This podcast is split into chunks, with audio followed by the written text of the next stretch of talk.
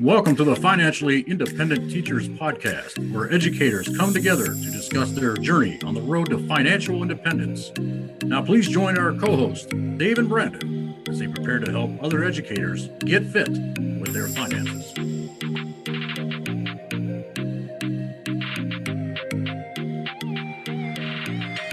Welcome, and thanks for joining us on episode number sixty-two of the Financially Independent Teachers Podcast. If you think your story can help other educators and you'd be willing to come on the show, please shoot me an email at get fit educator at gmail dot com. And I want to take care of a few housekeeping items before we start episode sixty-two. Uh, number one, I just want to give a quick reminder to the listeners in case you missed last week's show.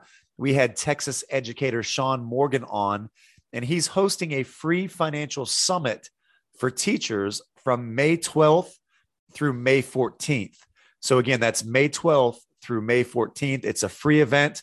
If you go to richeducators.com slash summit registration, you can sign up.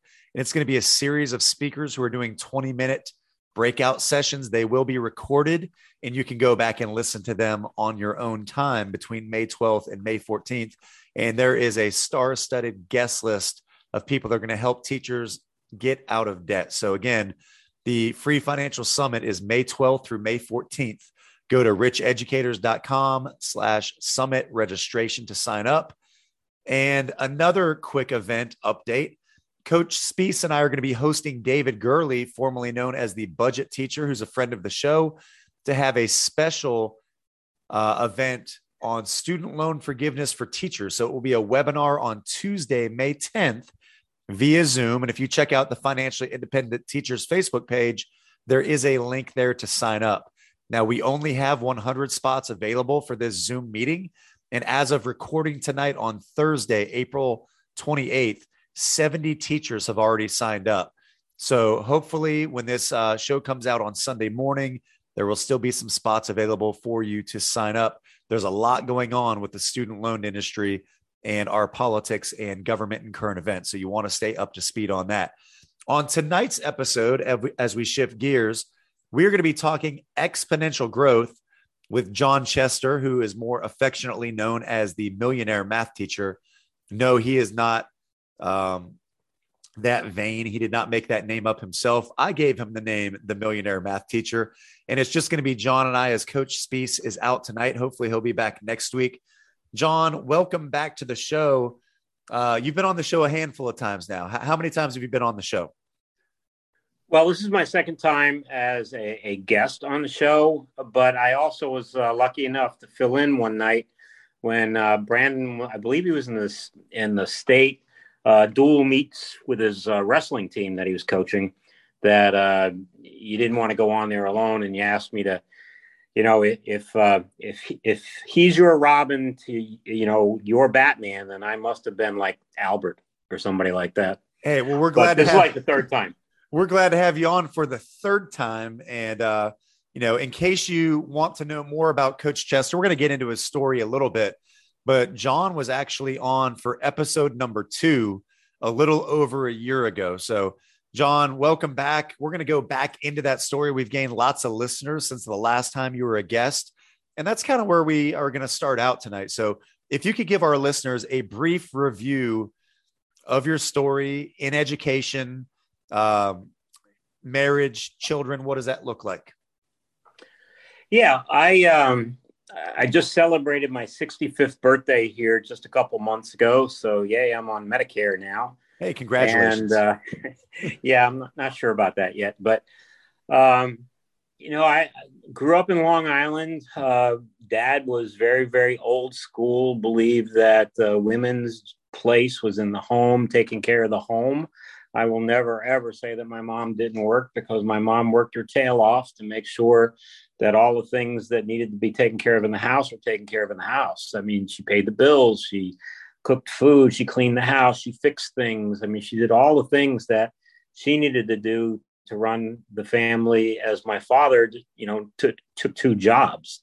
He had a daytime job working for the city and a nighttime job as a janitor uh, working in a factory. So I grew up very, very blue collar, uh, certainly not poor, but certainly not rich. Uh, you know, my dad's idea of vacations was, you know, that's when you stayed home and, and did big jobs around the house and, you know, put in a carport or rewired the garage or something like that. So, you know, that's kind of where I, where I grew up, and I was very lucky to graduate from high school pretty well academically that I was able to get a scholarship to go to college. Uh, so I went to the University of Michigan for four years under a Navy R O T C scholarship. So I was, I was lucky enough to graduate at twenty-two with an engineering degree from one of the best academic universities in the nation. And uh, I owed nobody any money. I fell in love in college. I married my wife uh, in nineteen seventy-nine. So we've been married uh, forty-two years now, coming up on forty-three. And, uh, you know, we I, I took a commission in the Marine Corps and worked in the with the Marine Corps for a while. Uh, got out after Desert Storm, kind of floundered around a little bit. Started teaching in nineteen ninety-seven and taught for Jacksonville High School, where Dave and I became really good friends. He he and I coached baseball together, and he, in his tender age of twenty-three, I believe it was, became the head coach of the baseball team, and I was his uh, his assistant. And uh, and I taught there from ninety-seven to two thousand seven, eighteen, January of two thousand eighteen, and I've been retired pretty much since then. Uh, during the one one year during the pandemic, one of my one of my old principals asked me if I wanted to come back and work part time uh, virtually. So I taught virtually for a year since. Yeah, it was the pandemic. We couldn't go anywhere and do anything anyway. So I taught for taught for um, half pay, full time hours for half pay in a back bedroom. And uh, that's still crazy to me, Coach. So here you are. You're sixty-five. We have a pandemic going on. You've been retired for a handful of years. An old principal who you're friends with, who knows that you're a great teacher, to get you to come back. I don't know many people, you know, at sixty-four years old that would say, yeah, I'm going to go ahead and teach all these lessons online, math on Zoom or on, you know, Microsoft Teams or whatever, but you did it for half a year. No, I did it for a whole year. Oh, was it a whole year? Okay. Yeah, I did it for a whole year. But as I said, I, you know, the pandemic was in full swing.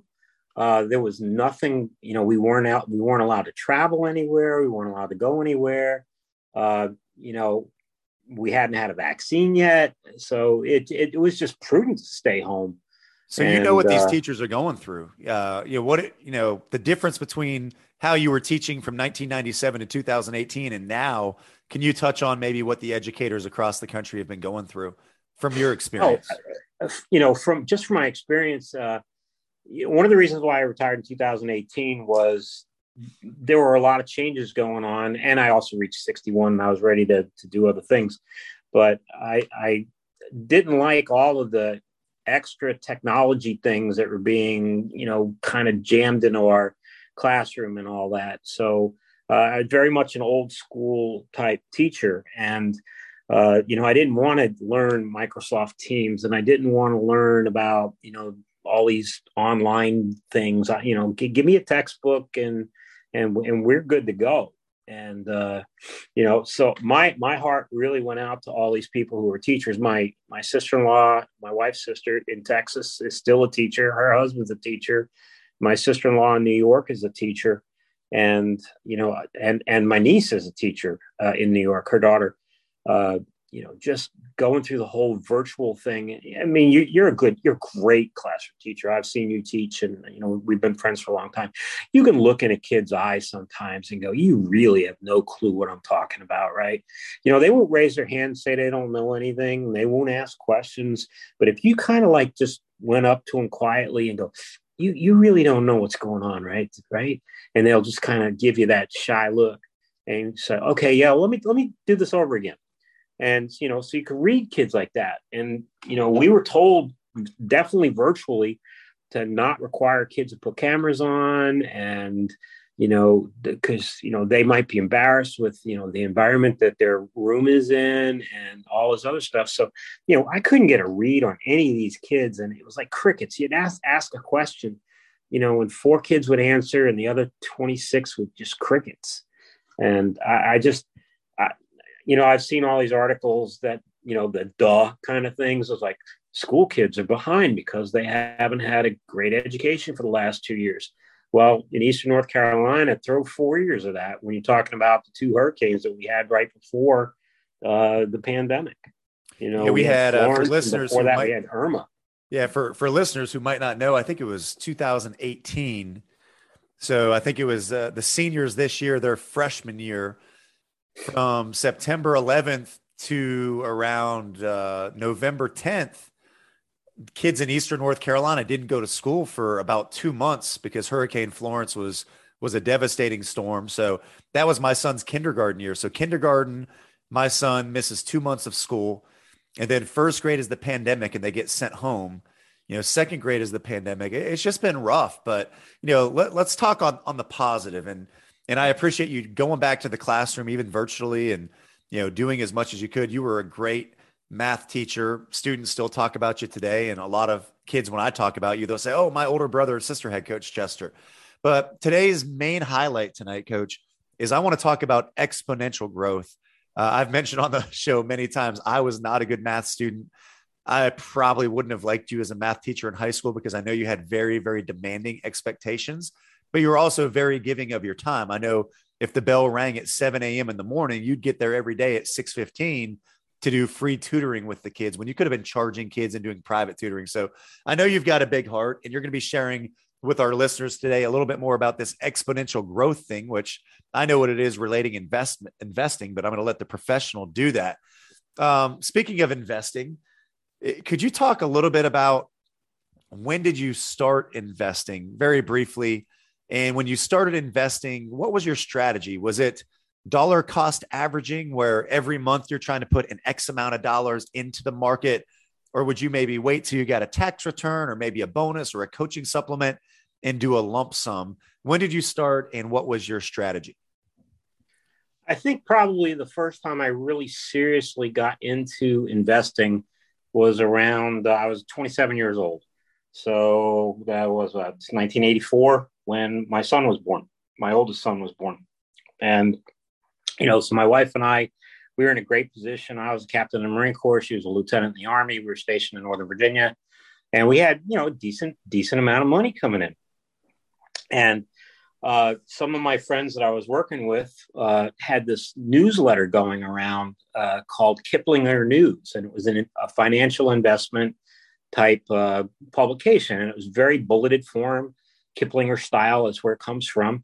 Um, bulleted form. And, you know, so you didn't have to read, you know, like a thesis or anything. You just read a two paragraph bullet and it's like, oh, that's an idea. So what I started doing was I started investing a little bit every month um, between my wife's and my salary. We, you know, we, we always had a budget ever since we've been married. We've had a budget. And, you know, so we would take a look and we would set aside a little bit every month. So for the most part, it was, you know, dollar cost averaging where, you know, whether the market's up or down, we're putting the same amount of money away every month. But additionally, what would happen is sometimes when I would get windfalls, like I got a, um, you know, a, a big tax return, for example, one year, I might have taken uh, a, a bunch, uh, a bunch of the tax return and dumped it in there. And every time I Um, every time I'd get a promotion or uh, or an increase in salary, I'd, you know, kick it up another twenty-five dollars or fifty dollars or whatever the case may be, um, to the point that I think when when my wife and I, when she retired in two thousand seventeen, I retired in two thousand eighteen, I think we were investing somewhere around two thousand dollars a month. Uh, so investing two thousand dollars a month. This is at the end of your careers. Yep. And for an update to kind of expedite it, at that point, is it you're now a teacher? You know, you did the military for what, about ten years? Um, eleven. Active, eleven yeah. years, and, and and for the listeners, there is no pension. You were an officer, and it's not like you made the twenty years. They didn't have the the blended plan back then with the T S P match and all that. So you have no military retirement, right? That's correct. Yeah. So after ten, eleven years, you get out. You start teaching. You're now toward the end of your career. You started teaching a little bit later. How much were you and your wife on average gross making per year when you were doing the two thousand dollars a month of investing? I was, um, I was fifty thousand a year base pay And then you throw the county supplement and my coach's supplements and stuff like that. I was somewhere around fifty-seven thousand dollars a year. And my wife was a nurse, and with overtime and stuff like that, she was usually pulling around seventy-seven, seventy-five thousand dollars a year. But the huge thing was we, we had our house paid off, you know, in the latter couple of years of my, of, of my, our, our working experience, my wife's and my working experience, our house was paid off. So we were, uh, we were in a situation where I wasn't really making a mortgage payment anymore. I was making a mortgage payment to myself, essentially. Uh, so that's, so that's what, you know, we had what we were normally putting away before the mortgage got paid off. So we just took the mortgage payment and just started sticking it in the investments. And my wife had a four oh three B through her hospital where she had money taken out of her account every month. Uh, I think it was three percent. I think she was t- getting taken out every month. So yeah, yeah. I mean, we went from, you know, very, very small amounts of, of money a bit initially in two thousand, sorry, in, uh, nineteen eighty-four until, you know, we're at the end dropping, you know, about two G's a, a month uh, into, you know, a bond fund, an index mutual fund, and my wife's four oh three B combined. Yeah. So, so starting back in eighty-four, um, obviously you're not making as much money back then. Um, no. When you and your wife decided, hey, we're going to start investing, what did that look like? Monthly? Was that fifty dollars a month or a hundred a month? And, you know, if you were to kind of go back over a thirty year period incrementally, you know, how long, if you started with a hundred a month, did it stay at a hundred? Was that kind of maybe the first five years? And then all of a sudden you bumped it up roughly to like two fifty. What did that sequence look like over a thirty year period to get up to the two thousand? Honestly, back in nineteen eighty-four, I can't really remember what we were doing as monthly payments. Uh, but I know, uh, you know, back in the military days, I, I mean, I got out in ninety-one. Uh, so, you know, every two years we got a pay increase for a longevity situation. And, I'm, you know, then I got promoted and things like that. So uh, whatever it was initially in uh, in eighty-four, it increased. Uh, it increased pretty good uh, for a while uh, until I started teaching. And then we kind of took a back step. Uh, a little bit because I was making less money as a teacher than I was as a as a captain in the Marine Corps.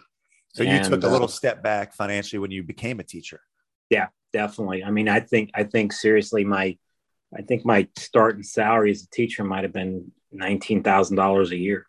So when you're so, starting teaching, uh, you're what, forty years old ish? Yeah, I started at forty. So you start at forty. Your wife is a nurse. You're a teacher. Uh, so this is what, ninety-two, ninety-three.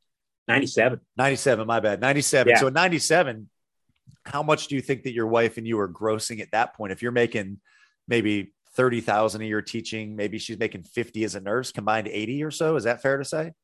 Oh, probably even not that much because we, um, you know, as I said, I think we were starting out at like nineteen thousand dollars a year back in nineteen, uh, nineteen ninety-seven. And my wife's, Uh, she might have been making close to fifty, but you know, I was only making nineteen to twenty to twenty-three uh, thousand a year. I mean, and I, I did everything I possibly could.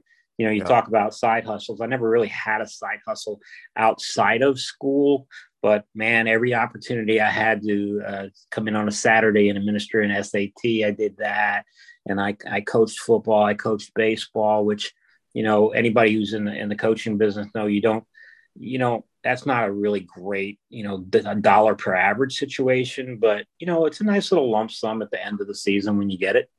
And then, um, you know, so I, I did that, and you know, there was a weightlifting supplement that was available for me for working out in the summer uh, with the football players. So, you know, I took every, I had every chance I could to earn a little bit of extra scratch, um, you know, to just put money away. I knew, I knew that I was not going to be able to live on just, you know, whatever pension I would have, because since I started so late, I was never going to work thirty years.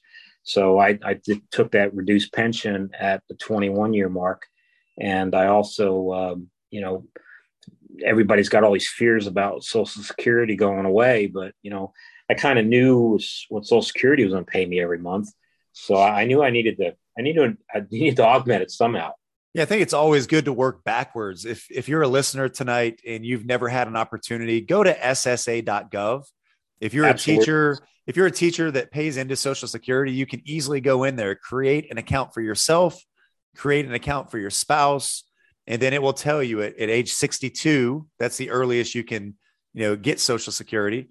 Um, with a, you know, it's obviously reduced. It'll tell you how much you would make per month. It estimates it. It also would tell you what your spouse would make per month. Then it goes to sixty-three, sixty-four, all the way up to sixty-seven and seventy. So, you know, you definitely want to take a look at, if I were to teach thirty years, what is my pension going to look like? Is it going to be two thousand a month, three thousand a month?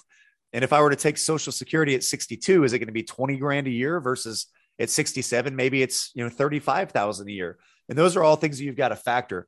Every job has pros and cons. Of course, we know teaching has its ups, it has its downs. I think one of the good things about teaching from a, a planning standpoint is generally most states have a pay scale based on experience. So you start off at year zero, and then year one, the next step, you might make five hundred more dollars. And the next year you make a thousand more dollars. And I think in North Carolina, I mean, yeah, a year, not a month. Yeah. A year, a year. Uh, in North Carolina, I think uh, the base salary now is thirty-five thousand dollars, and you get a thousand dollar raise every year for your first fifteen years. So you go from thirty-five to fifty in your first uh, fifteen years, not counting local county supplements.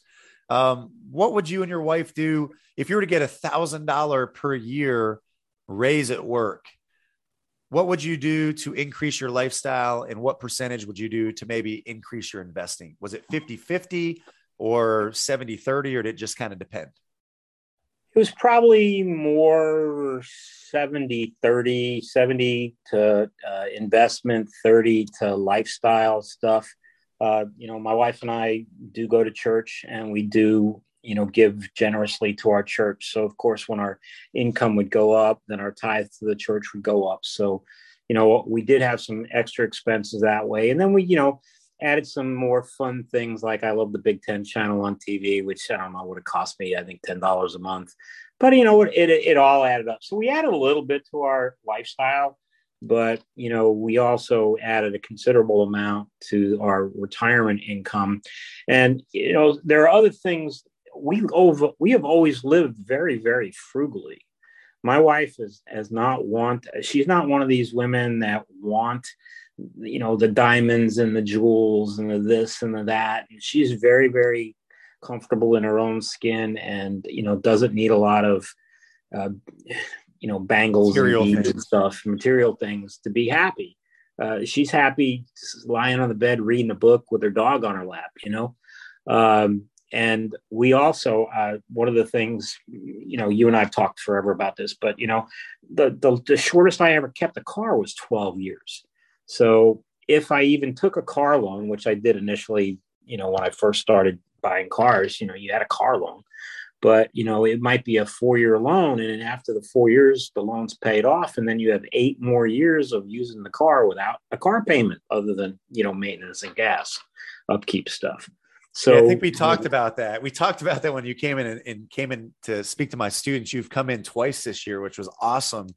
Uh, can you give us an update on your current net worth? And I know the market has been crazy, crazy bad uh, the last six months or so, but what, what's your current net worth? We call you the millionaire math teacher. Are you still a millionaire after all this? Yeah, I'm probably about one point eight five.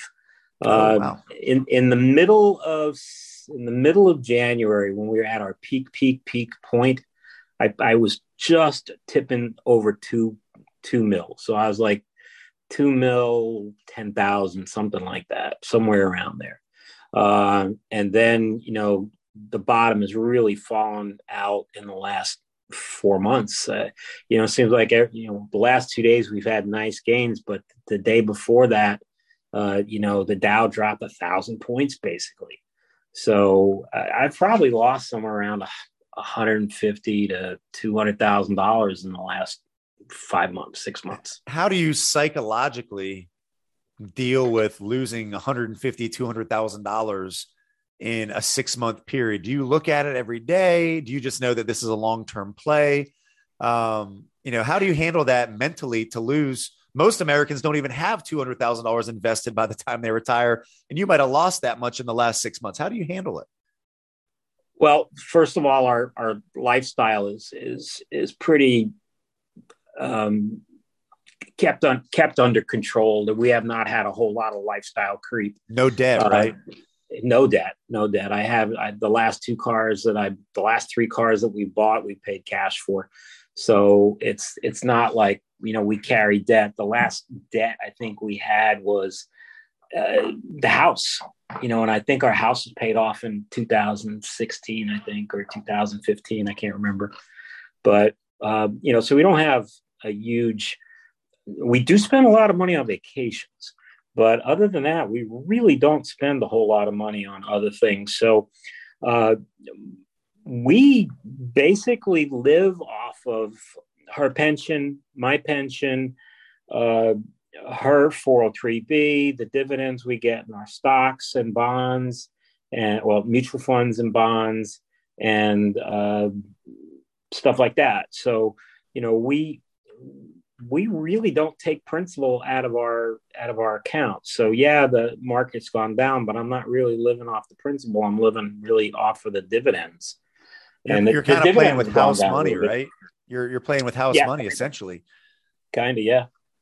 So what is, what is your family budget when you factor in? You've got lots of different streams of income. We talk about passive income through real estate, which you don't do any of that. No. Uh, we've got portfolio income. You have a pension. Your wife has a pension. Uh, your wife has a four oh three B. You've got the I R A and the bond fund.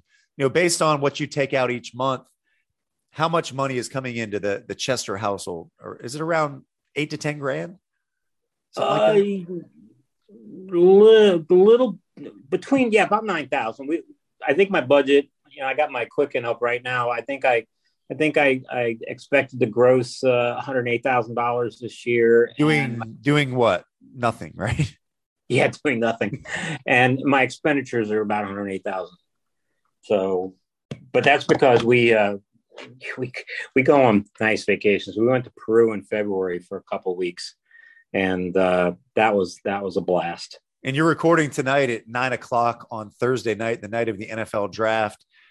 What are you doing tomorrow? Well, we've we've been trying to go on vacations for a long time, so we we kind of fell off the wagon this year. So we went to Peru for two weeks in February, and we um, we're going to take a transatlantic cruise. So we're flying to Florida tomorrow. Because if you've ever been on a cruise like that, you know, you really should fly in the day before just in case, you know, you missed your flight. You don't want to miss the ship. So we're going to we're going to go out Saturday on a fifteen day uh, transatlantic. And, you know, we're going to hit, you know, a port in England, the Azores. Uh, I'm going to go to Flanders Field in, uh, in Belgium. We're going to go to a port in, in France and end up in Amsterdam. And then we... Since we're already in Europe, we decided to take a two-week European cruise. So we're getting off one cruise ship, spending about eight days in the Airbnbs. I know you like that idea. And oh, yeah. then, uh, and then, so we're going to spend four days in Amsterdam and four days in Kiel, Germany. And then we're taking an M S C cruise out of Kiel, Germany. And we were supposed to go to Saint Petersburg, Russia, but obviously uh, Putin d- decided that was not a good visit for us. So uh, we're going to go to Estonia and Helsinki. And so we're going to Finland, Sweden. Um, we're going to hit three ports in Norway. We're going to hit a port or two in Germany. Um, and so we're, and then we're going to come home like June seventh. So we're, we're going to fly home. So we're, we're going to leave what's tomorrow, the twenty-ninth of April. We're leaving the twenty-ninth of April. We'll be back June seventh. Wow. Wow. And then we you're, go to Ireland for two weeks. I don't know. We've never had a vacation this long. The, the longest we did before this was a four-week European thing where we linked together a uh, a two-week river tour and tour of uh, France, northern France, and then a timeshare for a week. And then we flew to our niece's wedding in Dallas, and then, then we got home. So that was like a four-weeker thing. So this is going to be like somewhere around forty days. So this is the longest vacation we've ever taken, and we're just going to see how it goes.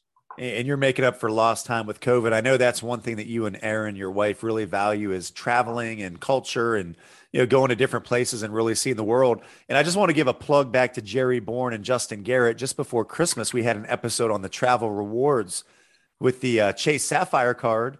And I was able to give you my code. And, yep, and it I'm got flying me to Detroit to see Michigan play uh, uh, high, uh, Hawaii in September for free. So, yeah, you signed up for the Chase Sapphire card, and now you're going to get to go see uh, Michigan, Hawaii for free uh, for the travel because of that Chase Sapphire. So that's really cool. Um, yep. Really quick before we mainly, we're going to we're going to do a deep dive into some of Coach's accounts and take a look at what they've done over time with the exponential growth. But just for the teachers out there, you taught twenty, twenty-one years here in North Carolina. Did you ever take time to really, you know, put into the North Carolina four oh three B or the, the four oh one K or four fifty-seven, or did you mainly stick with uh, the Roth I R As through Vanguard? Well, I, um, I needed what was called a bridge account. I knew, I knew I wanted to retire. I thought I wanted to retire when I was sixty, but I wound up retiring when I was sixty-one on my sixty-first birthday. But I knew I wasn't going to be able to collect Social Security till sixty-two. So what I needed to do was create a bridge account.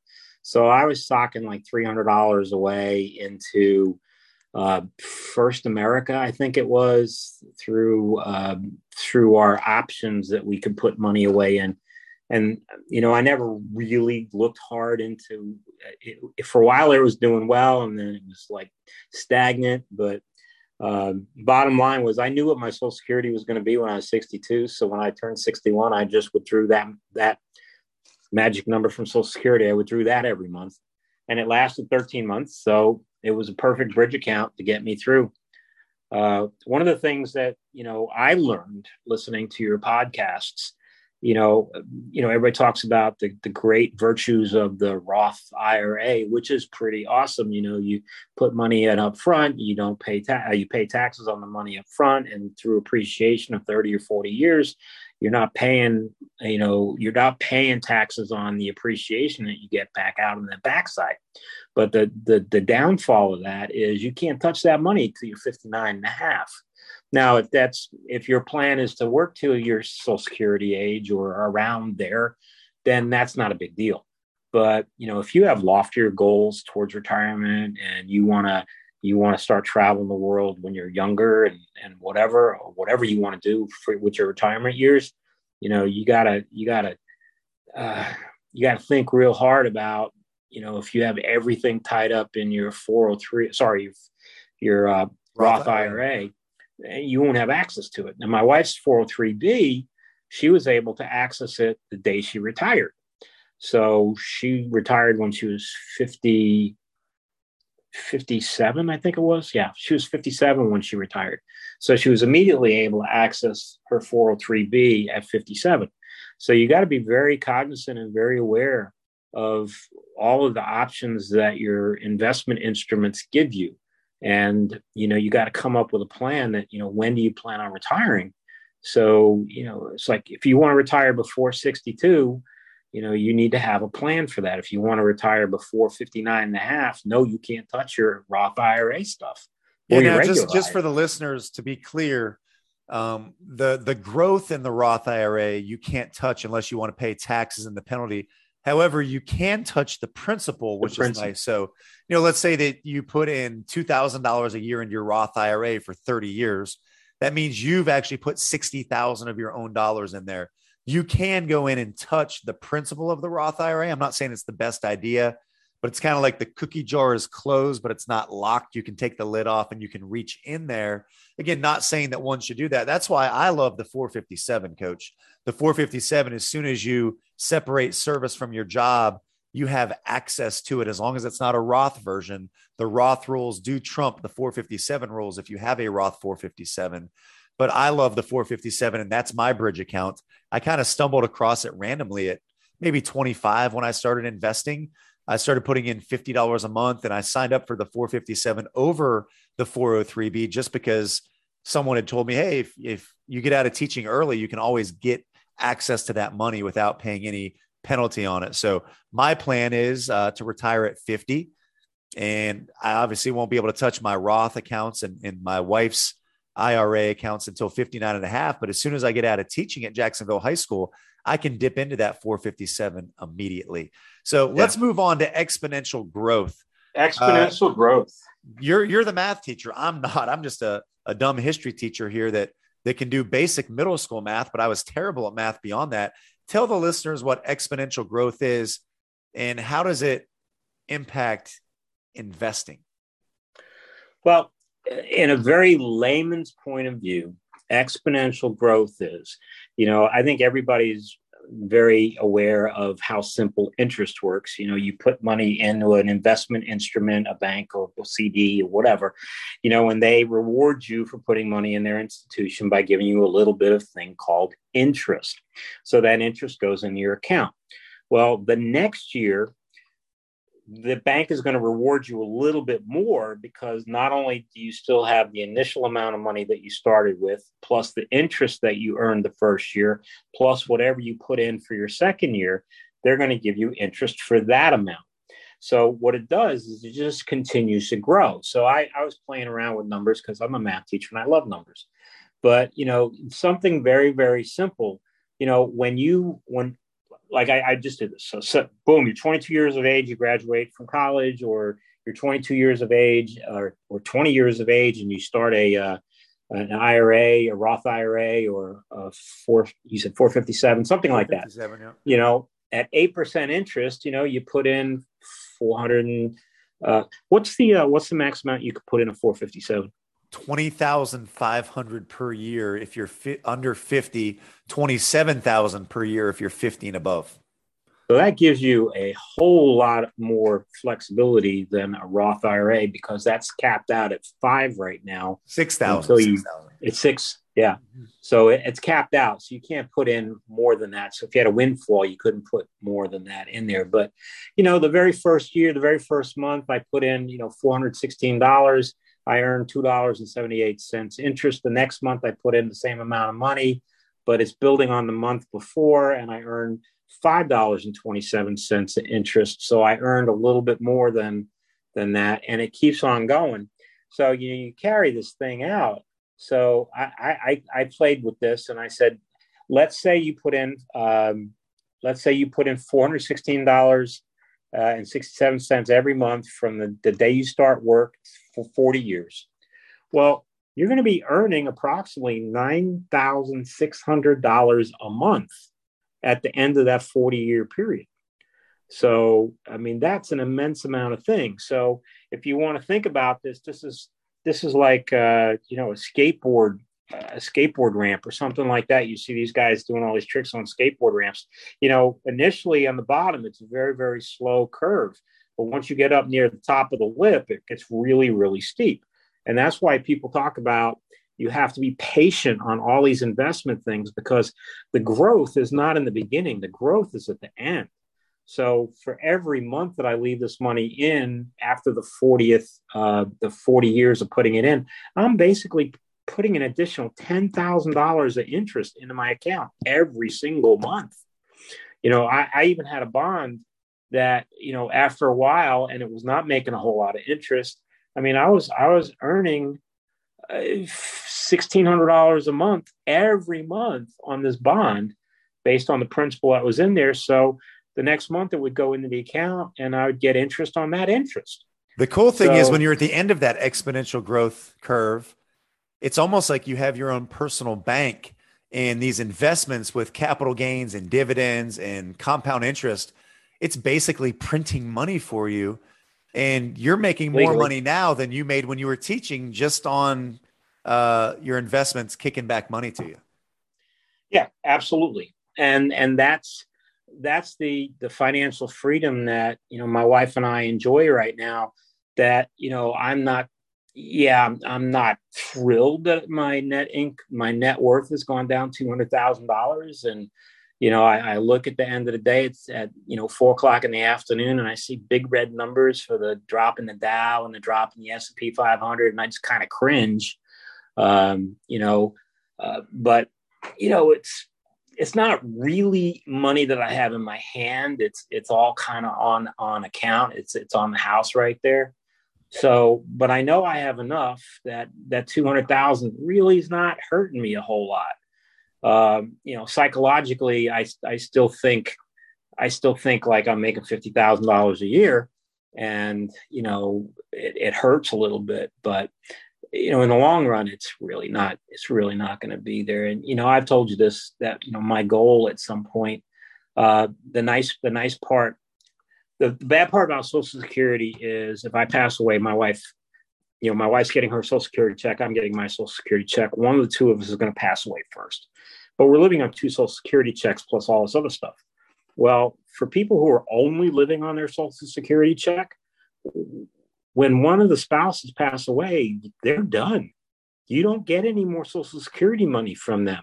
Now, there is that spousal benefit where, depending on which spouse has the higher amount, you can, you know, get rid of yours and pick up your spouse's if your spouse's is higher than yours. But you're not going to get both. You're not going to get both yeah, of these. No things. Generational wealth through pensions and Social Security. Now, no generation, that definitely not generational wealth through pensions, and definitely not through Social Security. One thing about pensions, though, there are more opportunities for pensions. That when I when I took my pension from uh, North Carolina teaching, you know, uh, the teachers stuff, uh, I elected what was called one hundred percent survivorship. So yes, I get less every month, but you know, if I go first, my wife's going to get the same check till the day she dies, or if she goes first, I'm still going to get the same check uh, from her accounts. So we both elected what was called one hundred percent survivorship, because you get used to living off of all the checks that you got coming in. And when that, um, you know, when one of the spouses, you know, unfortunately passes away, then you, um, you've lost a lot of income that way. So, so people are not aware of that either, oftentimes. Your journey started at twenty-seven, you know, just right. investing fifty to one hundred dollars a month. At fifty-seven, that's when you became a net worth millionaire. It was a thirty-year journey. That's being married to the same woman for that whole time period. That's having three children, them all going to college. And at fifty-seven, you become a net worth millionaire. At what age did you actually become worth two million dollars? Was it about sixty-four? Yeah, it was actually, it was like sixty-four and eleven months, because it hit hit around January and my birthday's in February. So for, for a short time there, when I was like one month short of my sixty-fifth birthday, I uh, I did this. Uh, there's this there's this very, very quick rule of thumb that talks about if you um, if you take the interest rate that you expect to get and divide it uh, divided into seventy-two, that'll be the number of uh, years it takes for your money to approximately double. So if you think about it, it took me thirty years to uh, about get the first million, and from fifty-seven to sixty, say sixty-five. Uh, so that was eight years. And if the market was going, you know, the same way, and like we get a rebound here, which, you know, might happen, who knows? Uh, you know, technically within the next six years or seven years or so, you know, my two could t- turn to four. But, you know, I, I'm doing things now. I, I'm, I used to reinvest all my dividends. I'm not doing that anymore. We, we take all our dividends out now. So every quarter when I get dividends from my mutual funds, and every month when I get a dividend from my bond, they're not rolled over. And you've they're, stopped contributing to any investment accounts. I, I don't think I've invested in my Roth stuff. I'm sorry, in my Vanguard stuff. I have not invested a penny uh, in my index funds in the last ten years. And this is a long-term play. I've got this up for you to see it. But if you look at the stock market, uh, the S and P five hundred, which measures approximately the five hundred most successful large publicly traded U S companies in America, historically over, you know, seventy years or so, on a day-to-day average, the S and P five hundred is up Uh, fifty-three percent of the time. So if you're only going to invest for one day, it's it's almost a fifty-fifty chance you're going to make money. But if you stretch it out to thirty days and one month, based on history, you have about a sixty-two percent chance of making money. If you go to quarterly, you're up sixty-eight percent of the time. If you go to one year, the S and P five hundred over any one-year period is up seventy-five percent of the time. If you look at a five-year period, the S and P five hundred is up eighty-seven percent of the time. If you look over a ten-year window, the S and P five hundred is growing ninety-four percent of the time. And over the course of a twenty-year window, any twenty-year window over the last seventy years, the S and P five hundred has never lost money. So this isn't a short-term play. This isn't YOLO. This isn't get rich quick. This has been a thirty-year process. It took you thirty years to become a millionaire, and it only took you six or seven years for your one million to turn into two million. That is the exponential growth that we're talking about. Yeah. And, th- and that is, that's the power of, of being in a situation where you can, and, and, you know, I've talked to your class a number of times. I've always talked to my classes, you know, being a math teacher, but still you talk, you know, real world stuff. And, you know, I would have seniors in like pre-calculus class or seniors in an A P stat class. And, you know, I was blessed to teach some awesome, awesome, awesome kids, but I would always, you know, you know, they, they took the A P test yesterday. Well, today we're not going to talk about math. We're going to talk about real stuff.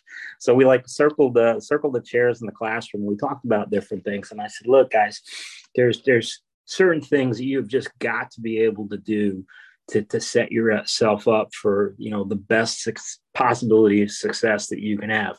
And my wife and I have been very, very blessed. We have not had any major catastrophic uh, whoopses in there. You know, we haven't, uh, been laid off of jobs, and, you know, we haven't had a, a medical big medical thing where, you know, we, we lost one hundred fifty thousand dollars to, you know, doctors and stuff like that. Um, but, you know, I always tell the kids, I said, you need to invest early. You need to invest often. You need to leave it in there for a long period of time, uh, that delayed gratification thing. And I said, if you, if you're going to go to college, uh, you have got to graduate from college with an absolute minimum debt as possible. And these people that are going to college right now that are coming out one hundred thousand dollars, one hundred fifty thousand dollars in debt, um, you know, they're, they're, they're in, they just bought half a house without having any place to live, one hundred fifty thousand dollars. So, you know, these people are just up to their eyeballs in debt, and they can't get out of debt. And, you know, I haven't been following this because I have no dog in this fight right now in terms of I don't have student loans. I don't have kids who have student loans and stuff like that. Um, but, you know, these people who are continually having their payments deferred, uh, you know, at some point, they're going to at some point, you know, I, I just can't see the entire world's worth of United States uh, population's worth of people who owe money to government, to, to loans, having all these loans forgiven. And at some point, they're going to have to pay these things back. And the only way, the only way you do these things is you live below your means. You make X amount of dollars and you need to spend X minus something less. You know, you have to spend less money than you actually make if you want to get ahead, get out of the hole or get ahead.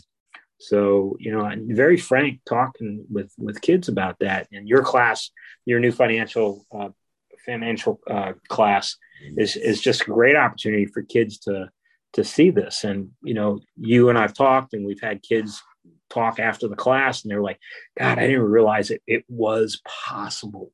I mean, I never thought I would ever be a millionaire. And, you know, I'm exactly the same person I was when I wasn't a millionaire.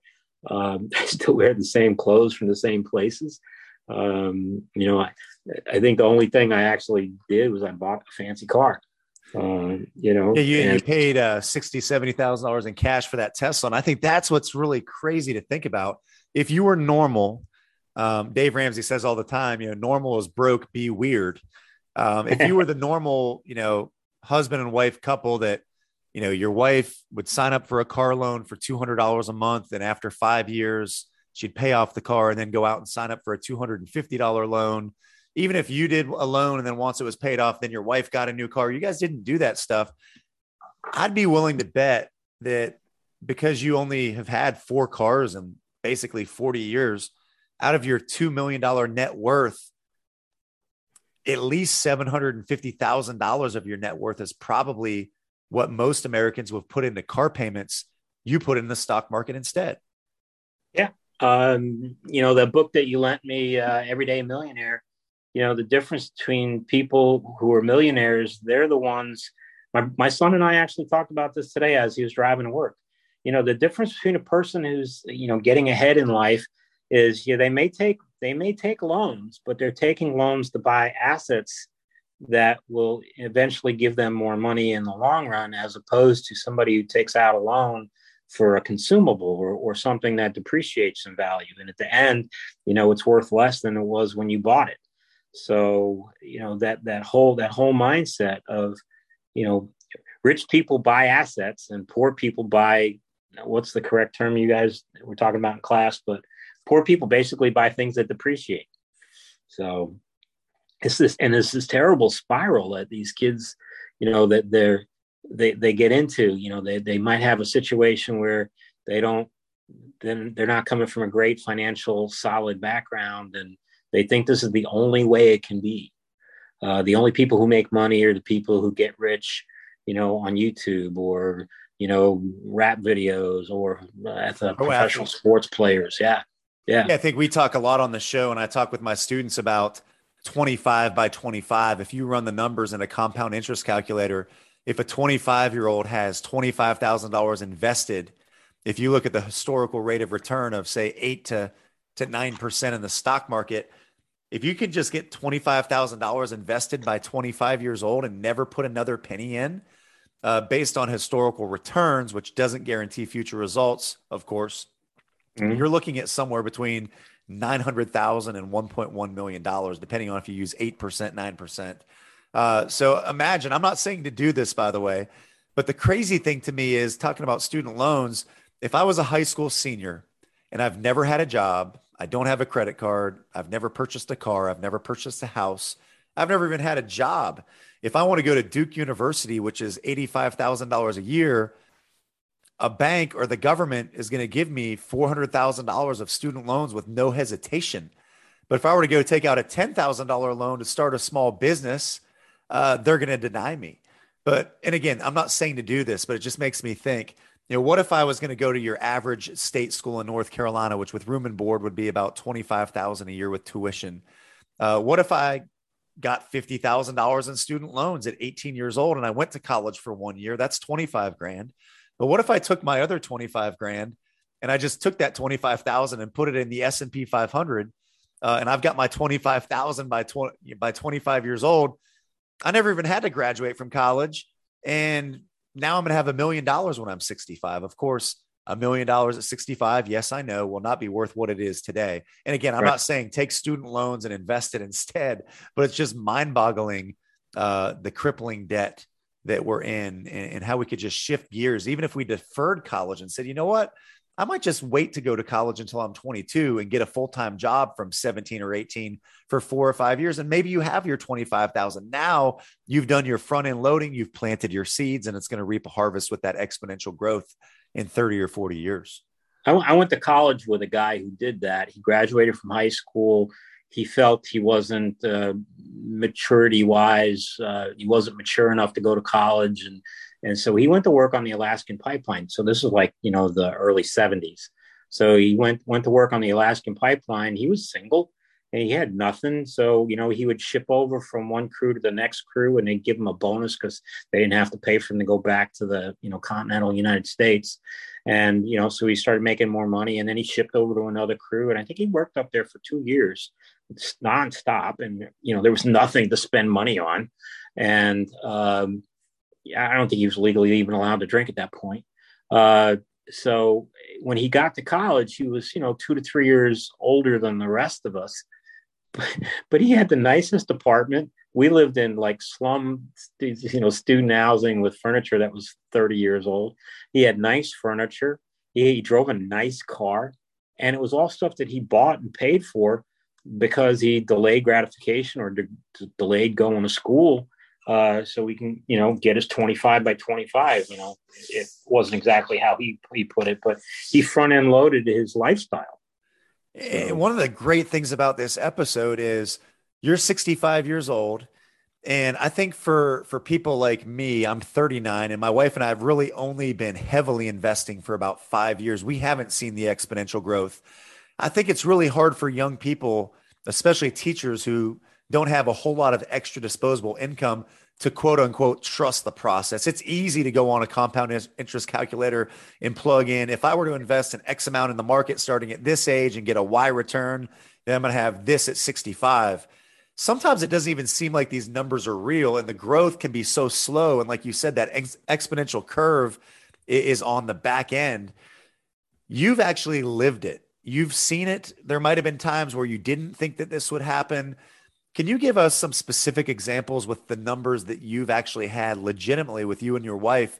Specifically, I love the story talking about your wife's four oh three B and the match that she had at the hospital and what you guys put in over her career, what the hospital put in, and what it's now turned into, because you're living this end of the story. But I think a lot of us, we can't see this happening. It seems almost like a fairy tale.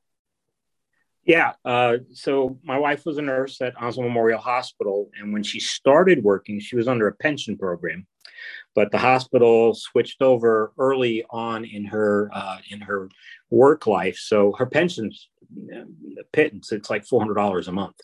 Uh, but when they switched to four oh three B, she, she had three, three percent of her salary withdrawn every paycheck, uh, from her account.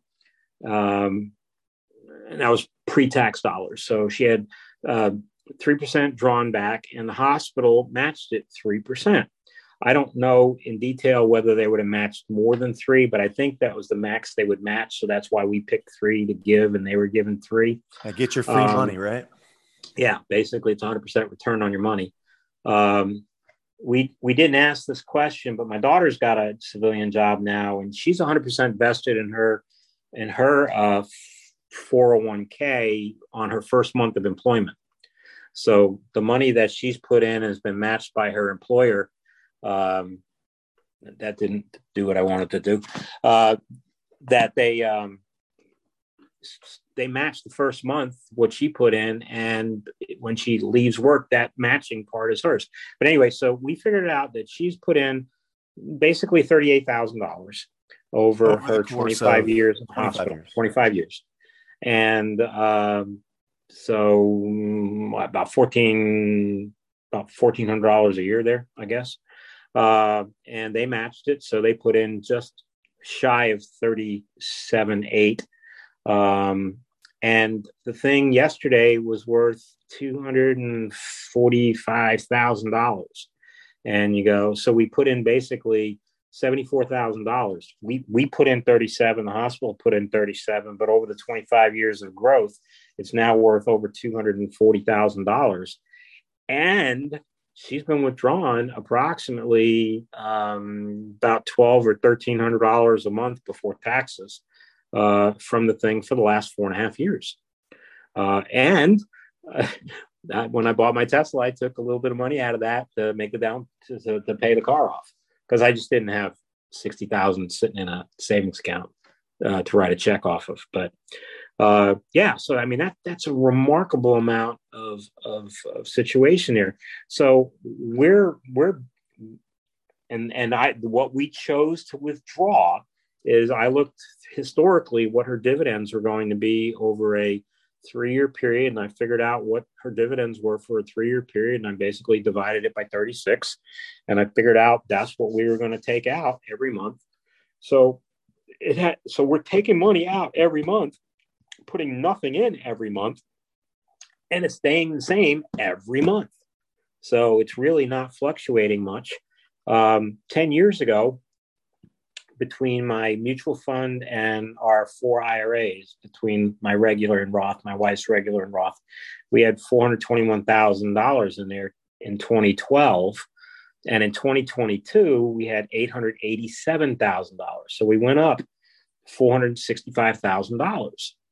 And that's over a ten year period. And we're like, okay, so that's rule seventy-two. You take ten years. So we averaged about seven percent return uh, there. But in reality, we've been pulling money out of that, those accounts since um, uh, is the Roth I R As and the, and the, uh, since I was fifty-nine and a half.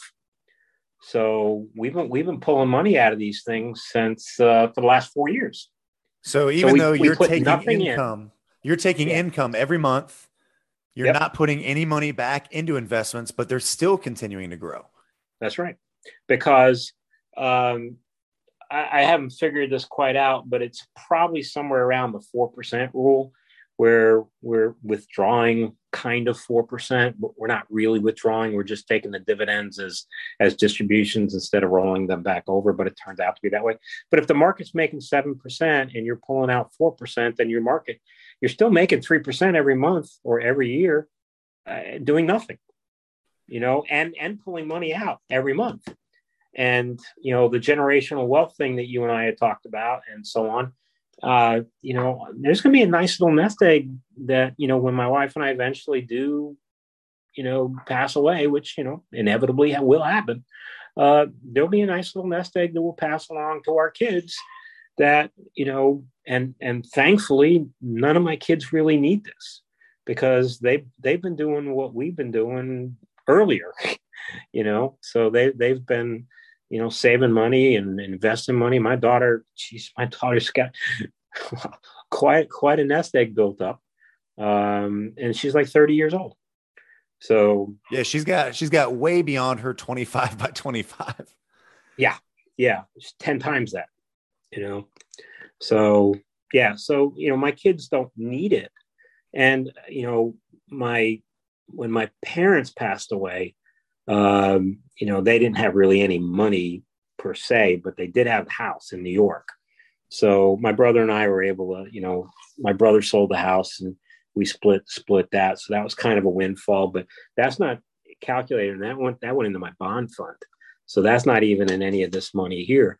So, you know, we're, you know, you and I talked, you, you know, you're about fifty-fifty right now between yep. uh, your net worth, between your properties and your, and your investments. I'm basically ninety ten. My investments are about ninety percent of my portfolio. And the only, the only real property that I own is my, is my house.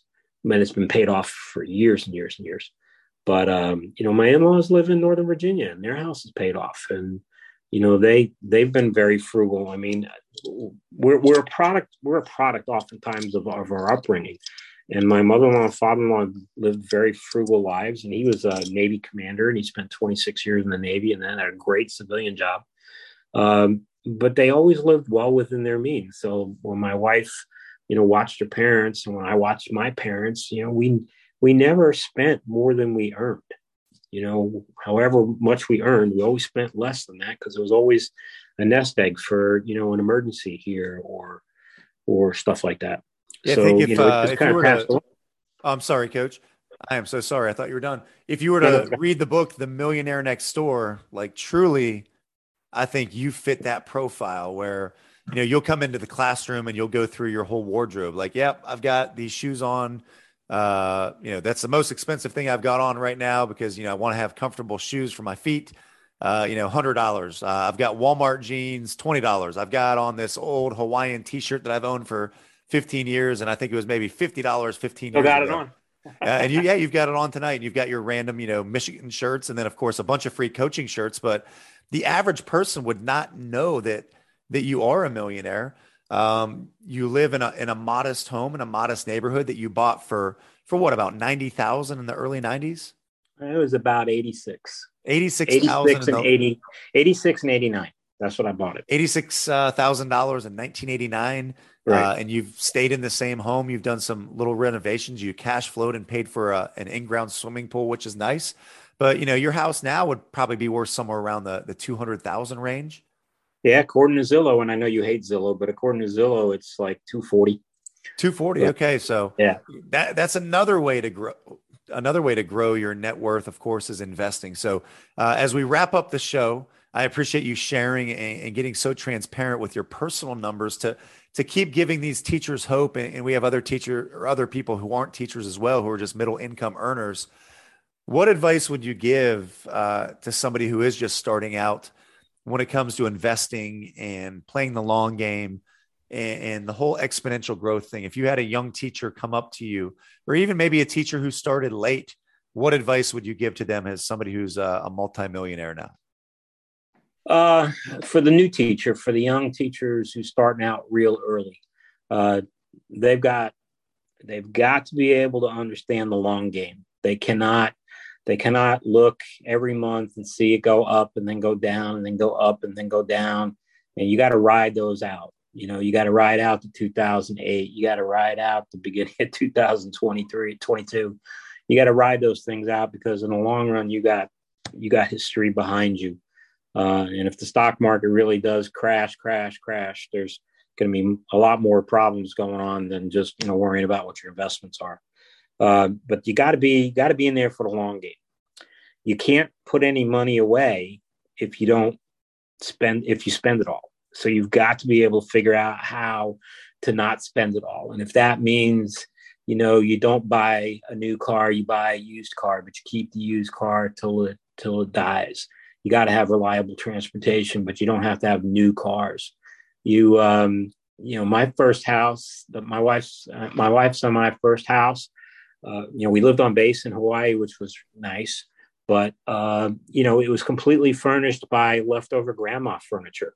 You know, Aaron's grandmother was, uh, you know, in a in a, me- a medical health-wise situation where she couldn't live alone anymore. So my mother-in-law was a sweetheart and went down to Florida and, you know, divided everything up in two piles. There was the trash pile, and then there was the John and Aaron pile.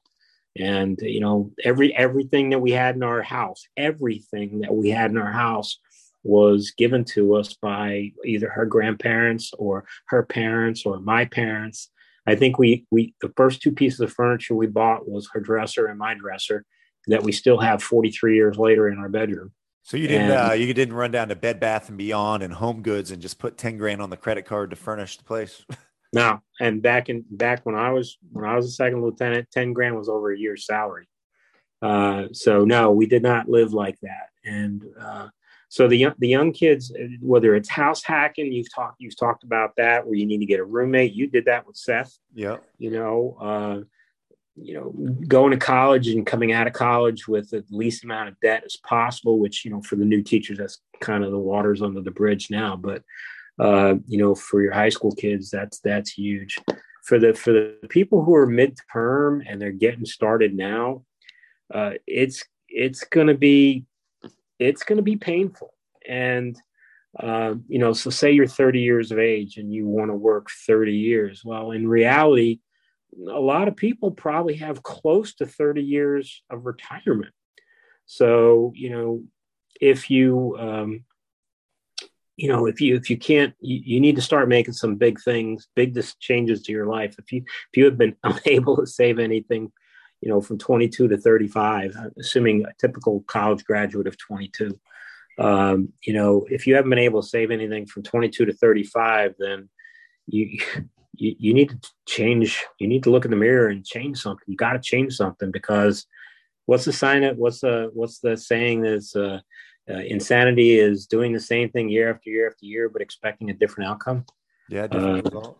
A different result. You know, you got to you got to change something, whether that be ha- house hacking, whether that be side hustle, whether it be a second job. But knowing that, you know, in the long run, you know, it's it's gonna it's gonna it's gonna be fine. Um, you know, we talk a lot about kids going to college and stuff like that, but I was playing around with some numbers earlier. Say a kid who's industrious kind of kid, sixteen years of age, you think they can save one hundred dollars a month if he's working a job. I mean, I see people, I, I go to Food Lion and I see all these young cashiers in there. Seriously, you can come up and save one hundred dollars a month. I'm not saying you live like a monk and, and take every penny you own and stick it in the bank. You know, you, you do have to live life, but you know, one hundred dollars a month, you, t- you just take one hundred dollars a month from your sixteenth birthday to like your twenty-second birthday, work your way through college possibly, and just save one hundred dollars a month. Well, instead of starting your life out, uh, your your professional finan- professional life post-college at twenty-two, uh, with zero dollars in the bank, you're going to start with basically ten grand in the bank. Well, that ten grand over a forty-year period is going to be worth somewhere around four hundred thousand dollars difference in, in your net worth when you're sixty-two years of age, forty years down the road, if you started out with more than nothing. So that, you know, is an important thing. And these kids who go to trade schools, my gosh, these kids who go to cra- trade schools and start working and earning real paychecks at, you know, nineteen and twenty, you know, if they can, if they can wait the long game, and if they can, uh, you know, delay some gratification on buying some really nice things, um, you know, they can be set for life. Yeah, I saw Wake Tech Community College up in Raleigh, Wake County. Um, they're actually giving free community college tuition to any twenty twenty-two graduate this year, um, which Sweet. is which is really cool. And they've got a cybersecurity program there. It's a two-year program, associate's degree. And they say the average starting salary when you have this cybersecurity two-year uh, certificate is seventy-five thousand dollars per year, which a North Carolina teacher, uh, unless they have masters, national boards, and live in a you know high supplement county, will will never make seventy-five thousand dollars over the course of a thirty-year career. And right. at twenty years old, uh, you know, even if the the Wake County Community College or Wake Tech wasn't free, tuition's only two thousand dollars a year. Heck, for, for under ten grand, when you factor in living and everything else, you know, you could start out making sixty-five thousand dollars, seventy-five thousand dollars a year and, and have a really good life. Same thing with the military. You know, if you were to start out in the military and earn your free college after four years and just put in, you know, one hundred, one hundred fifty dollars a month, you know, you could easily, you could easily be a millionaire, you know, by the time you get Social Security age of sixty-two. But that, that's just something that you've got to think about if you're a listener. And again, it's water under the bridge. If you're forty, forty-five, there's nothing you can do about it now. But I think everything starts with a budget. You can house hack, you can side hustle, you can get a raise at work. A lot of teachers are clamoring for raises, and I'd love to have a raise. But my pushback is, okay, teachers in North Carolina, if all of a sudden we got a ten thousand dollars raise starting next year, you know, are you going to have lifestyle creep?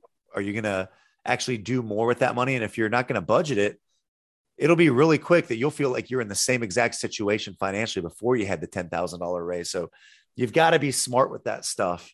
Um, yeah. And there's a lot it, of different ways to get there. So it started out with us with having a budget. Uh, and, you know, my daughter laughs at us because, you know, she's of that, that generation where, you know, she doesn't balance a checkbook. She doesn't, you know, she, she doesn't even write checks. I mean, everything just is automatic draft or all this other stuff. But I mean, I, my wife and I, every, every month we balance the checkbook on Quit. And I, I can tell you over the last five years, every penny that I've spent for, I don't know, uh, putting the dog in the kennel on vacations or how much I put gas in the car, uh, you know, all, all those kinds of things. I can tell you that, you know, how much we ate out, how much we spent on entertainment, how much we spent on vacations. I think a lot of adults, we like to bury our head in the sand. It's almost like uh, a student back in the day before you had the, the online grade books and you didn't necessarily know what the score was. But, you know, if I'm in Coach Chester's math class and we just had a test on a Friday and Monday, you're calling up each individual kid one by one to kind of let them know what they got, review some mistakes. You know, I was that kid that I knew I bombed the math test, and I'd rather not even know what Coach Chester is going to let me know the actual grade is. I know I got an F, but I don't need to see that it was a twenty-three uh, percent. There's a lot of adults that are that way with their bills and their credit cards, and they'd rather just throw their mail away and not actually face reality. So I think at some point we've got to open up the mail. We've got to come up with a budget. We've got to try to increase our gap number and reduce debt, pay it off, Uh, and start saving. If if that doesn't happen, it's going to be a very tough road ahead. The only good thing that teachers really have for them is if you can make it thirty years, which is very difficult uh, to do because it's a demanding job, physically, mentally, spiritually, all the things. You know, you are going to have a pension, which is a nice fallback plan on. But I, I want to be like John Chester when I retire. I want to go on a forty-day vacation. I want a budget of ten thousand dollars a month, even though I'm not working. Uh, I don't want to live off of a two thousand dollars a month budget. I want to live a better life in retirement than I ever lived when I was in my thirties, forties, and fifties. Yeah.